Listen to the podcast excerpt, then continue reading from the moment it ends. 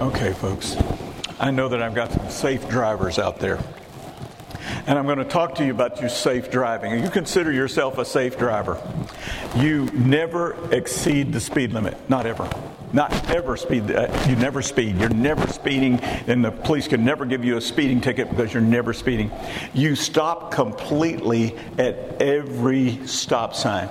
In fact, not only at every stop sign, but when you take a right on red and the light is red, you actually completely stop, which I don't think most people do.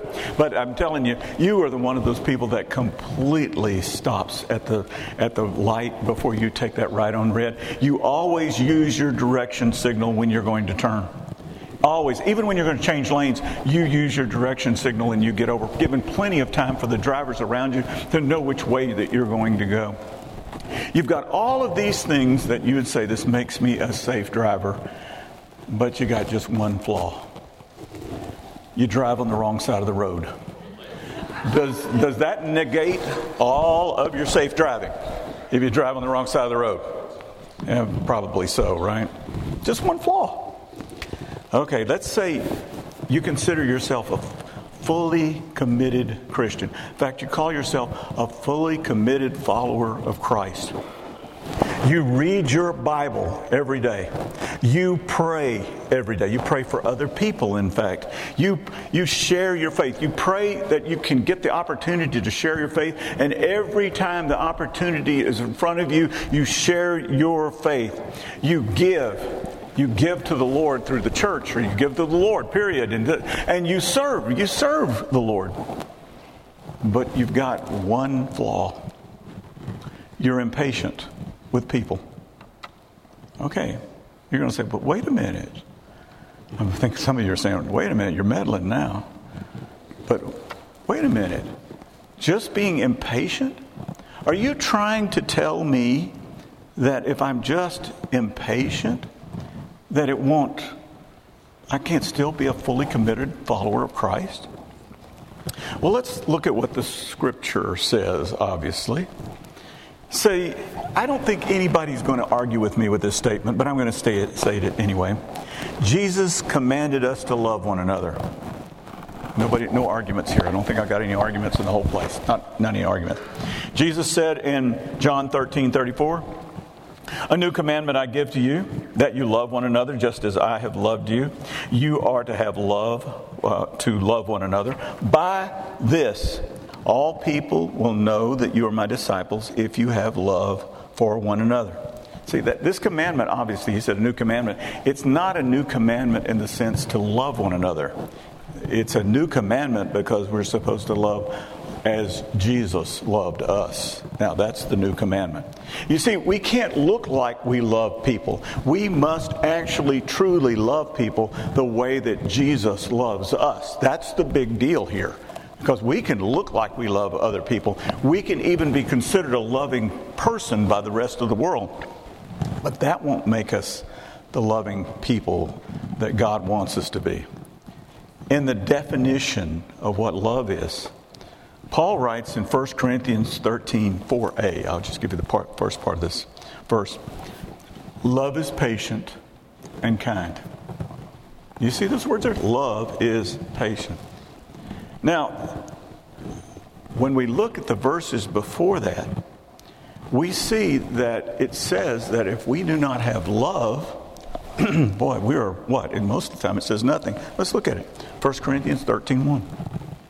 If I speak in the tongues of men and of angels, but have not love, I'm a noisy gong or a clanging cymbal. I'll read this way. If I could preach like Charles Spurgeon, Charles Stanley, and Chuck Swindoll, all wrapped up in one, and I don't have love, then I'm just making noise. That's what it says to me. It says, and if I have prophetic powers and understand all mysteries and all knowledge, and if I have all faith as to remove mountains, but have not love, I am nothing. I read this way. If I have studied so much that I have a PhD in Greek, a PhD in Hebrew, I've got a PhD in systematic theology, I know how to explain the Scriptures from the beginning to the end. I don't ever even need to look at a commentary anymore because I have all of this knowledge in my head. You know what it says there? I'm nothing. I'm nothing. Okay? He said, and if I give away all I have, and if I deliver my body to be burned and have not love, I gain nothing. And you see what it's saying there? Even if I go out and I sacrifice myself in every way so that I look like I have the greatest sacrifice that has ever been. I serve like nobody has ever served before, but I have no love in my heart when I do it. It's nothing. Let's see if I've gotten this right and you would agree with this. So all of our Christian life amounts to nothing if we lack love. Did I get it right? Yeah, I think I got it right. That's a hard one, isn't it? And if I read that very first verse that comes after these first three verses here, which says, love is patient and kind, that if I understand that, it says, and if we lack patience, we lack love.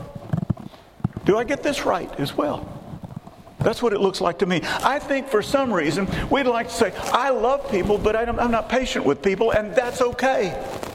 We don't seem to want to connect the two, connect the dots here. That love and patience go together. We don't seem to understand that. Let me give it to you in a more graphic way, a better understanding. Let's say that husband and wife go out on a date night. They can go to the theater, they go to the movies, it doesn't matter where they went. But afterwards, what they do in the parking lot, they encounter another couple.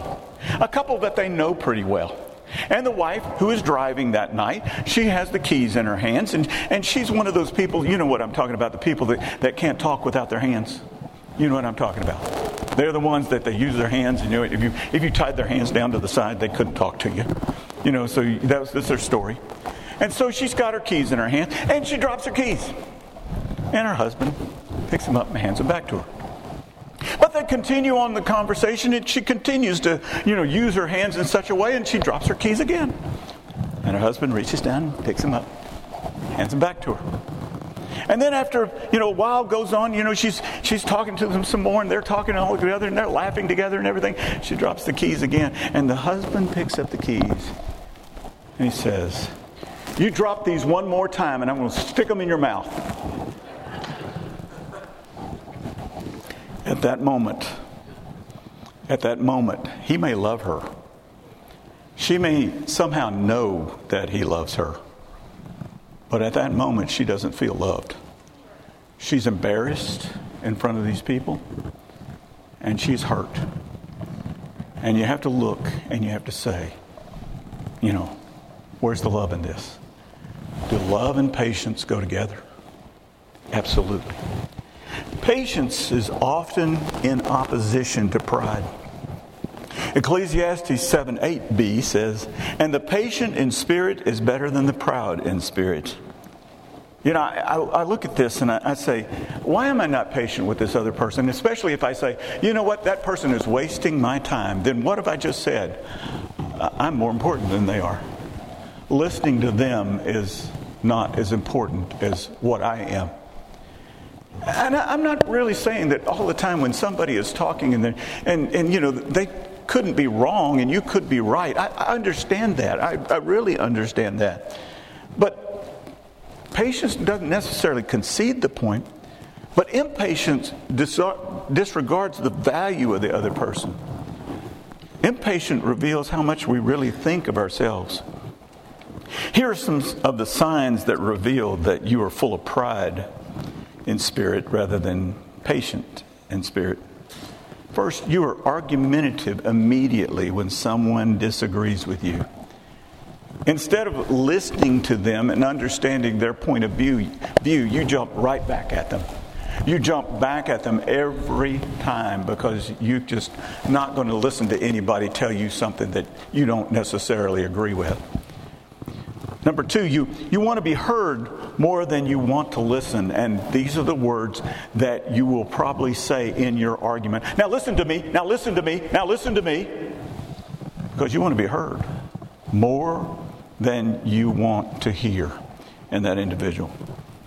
Number three, you get angry before the conversation ends. In fact, you can't simply say, you know what, we've got a disagreement here. If I can't overpower you with my reasoning or my force of personality, then, you know, that I'm angry with you. That's on that side. And four, you resist seeing another's point of view or who they actually are, who they are that is challenging you, who that person is. You don't see them as a human being. You see them as an opposing force. You see them as someone to be conquered. You see them as someone who needs to be convinced, not as somebody that Jesus died for and somebody that you need to love. I knew a pastor, knew this pastor, who told his staff that if anyone were to even listen to anything negative about him, it was a firing offense. You could be fired simply because somebody, a member of the church, would come up and tell you something negative. In fact, he believed his way was so right that he thought no godly person could disagree with him. That's the way that he actually looked at it. And so he was impatient with every person who came to give him advice. He was impatient with him, especially if that advice didn't agree with what he was already going to do. He didn't want to hear any of that. And his problem was what? It was pride. It was pride. And you know, here's the problem with pride. Pride often hides itself from the prideful person. That really is true. A person full of pride usually doesn't even know they're full of pride. And it hides itself from the prideful person. Patience bears with others. Ephesians 4:2 says, with all humility and gentleness, with patience, bearing with one another in love. We bear with and have patience with other people in love. I think that there's some people who think that it is their God-given responsibility to tell everybody who has slightly offended them how they've been offended. They think that Matthew 18 is, that's the scripture tells you how to handle an offense. They think that is a mandate that they have to go every time to get that person to concede that they have hurt them. Let me tell you what Matthew 18 is. Matthew is something that is either so incredibly egregious, it's got to be really, really deep, or it's got to be something that is continuing on, so you need to see it stop. That's where we're in Matthew 18 supposed to be, because the first thing you need to consider when somebody does something to offend you is to bite your lip and get over it. That's the number one thing to do. And because most of the time people aren't trying to offend you. That guy that pulls in front of you into your lane while you're driving along doesn't care about offending you. He's just a jerk. That's all there is to it. And the church member that may say something to you or about you may not have intended to hurt you or to offend you. And sometimes there are other factors that go on in people's lives that put them in a situation where they say things that they shouldn't have said. You ever been hungry and said something you shouldn't have said? You ever been tired? Have you ever been sick? Have you ever been under stress? It could be that this is exactly what has happened here. And most of the time the person may not even be aware that you're the person that they're offending. They don't even know that they're doing it. And so I think that a lack of love, we jump to conclusions. We jump and say, oh, they hurt me. Oh, I need to go do something about it. And many times we just say, you know what? I don't really know what's going on in their life, and maybe I just need to bite my lip and go on. In Stephen Covey's book, The Seven Habits of Highly Effective People, he tells the story of riding to work on a bus in the morning.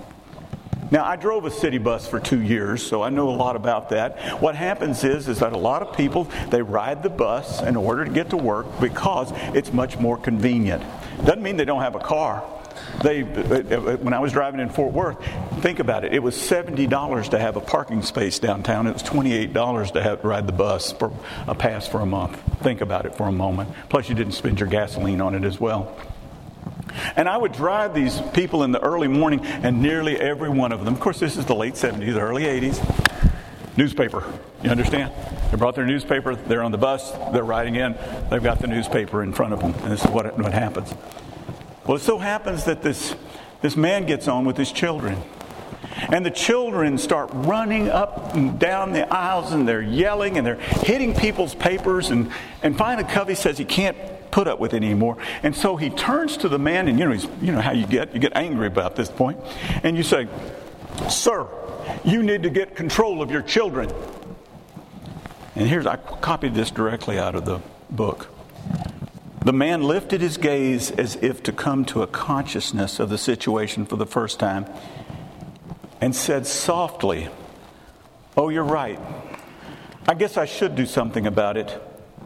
We just came from the hospital where their mother died about an hour ago, and I don't know what to think, and I guess they don't know how to handle it either." Do things change at that moment? Do things change at that very moment? You see what happened? Once you understand, what happened to you? You started to say, "Oh no, wait a minute. That's a different story here." And you know how many times have we said, some people just don't know how to handle their children. I mean, if they were my children, they wouldn't be able to do that sort of thing. And we take that point of view, not understanding what could have gone on in this person's life. And so what do? Our understanding changes our incredibly changes our perspective of what's going on. And so we need to understand. Patience is necessary for persuasion as well. Patience is necessary in persuasion.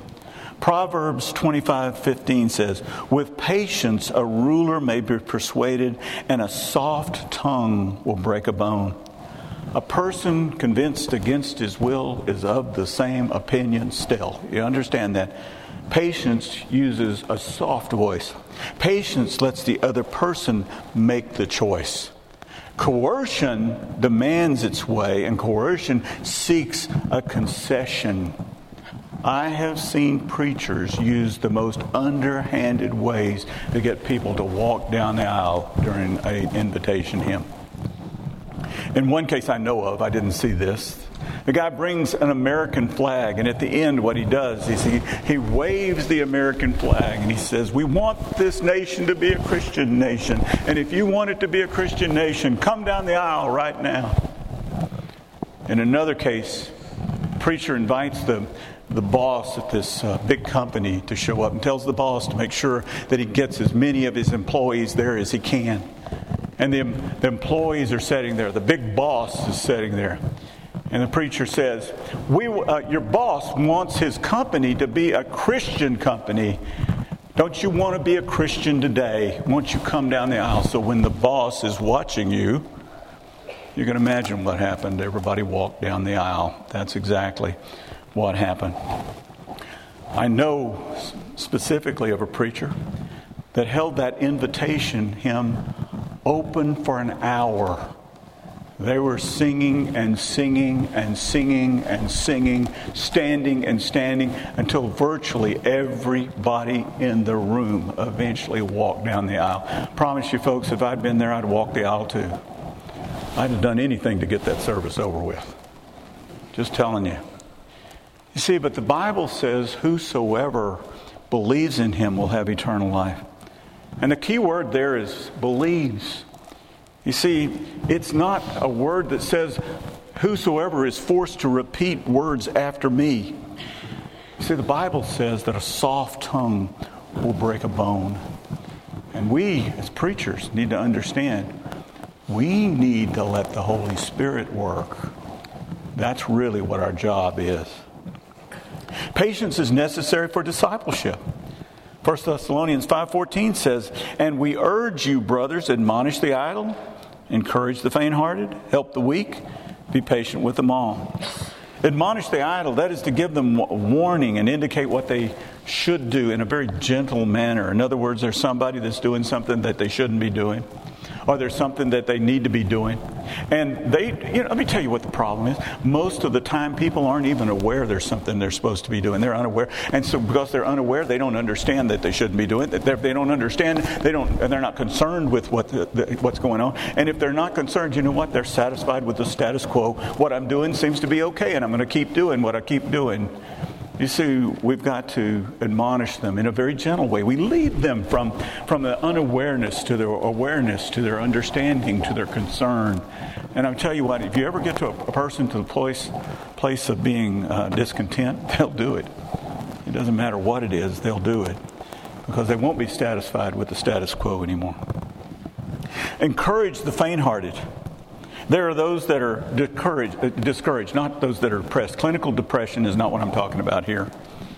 But there are some people who have been in the battle of life so long, and they've been like boxers. Boxers who, you know how they get into the ring and they start boxing, and after you hit the guy so many times, what happens is he drops his gloves by his side. He's no longer is he blocking, and he blows. And in the old days, they let the other boxer just pound him into the canvas. They don't do that anymore. There's a lot of people, especially those that come to church, that they have been beat up so much by the world, they don't need to come to church and get beat up one more time. What they need is a little bit of encouragement. You know, I'm going to do a little experiment here. I did it in the early service. Some of them complied. Some of them didn't. I want you to all comply with this one thing that I tell you. So wake up just for a moment so you can understand what I'm going to have you do. I'm going to have you do something right now. I want you to turn to the person on the left or the person on the right, or go both ways if you want to. And I want you to look at that person and take turns and say, I've never seen you looking better. Now do it right now. Actually do that.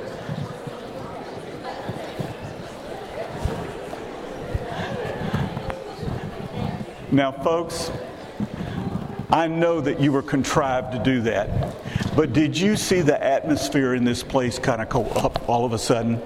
Do you hear what I'm saying to you? Saying an encouraging word to someone. Sometimes it takes more than one encouraging word, and sometimes you got to do it 2 times, 3 times, 4 times, 5 times. It's going to take patience to give them that encouraging word. But look what happens. Look what happens. You lift people up. Then help the weak, it says. I'm not talking about the sick or the physically weak. I'm talking about people who are captured in sin. They may genuinely repent, but they keep returning back to the things they've done before. They may seem strong at church, but they can't make it during the week. You pray for them to be under the conviction of the Holy Spirit. You pray for them to be filled with the Holy Spirit, but what they really need, and what they really, really need is victory. They need victory. When I was in my doctoral ministry program, is one time we had... the professors started this, so it kind of came around the room. There's only like 12 people in the room, so you understand we can all get this done. And what happens, and I'm not going to give you all of them, what happened is they were coming around. One of the pastors said that, he said, I'm struggling with my manliness. And he said, the reason is because my wife left me for another woman. And he was struggling with that. Another one told about how the struggle he was having with his wife. And then the one that really got me was one of these pastors of a Baptist church. He said, I've been hiding my alcoholism from my church for 5 years. You know what? I looked at that man and I realized something. You know what that man didn't need? He didn't need judgment. Though I know Christians, we all shoot our wounded. He didn't need judgment. You know what he needed? Victory.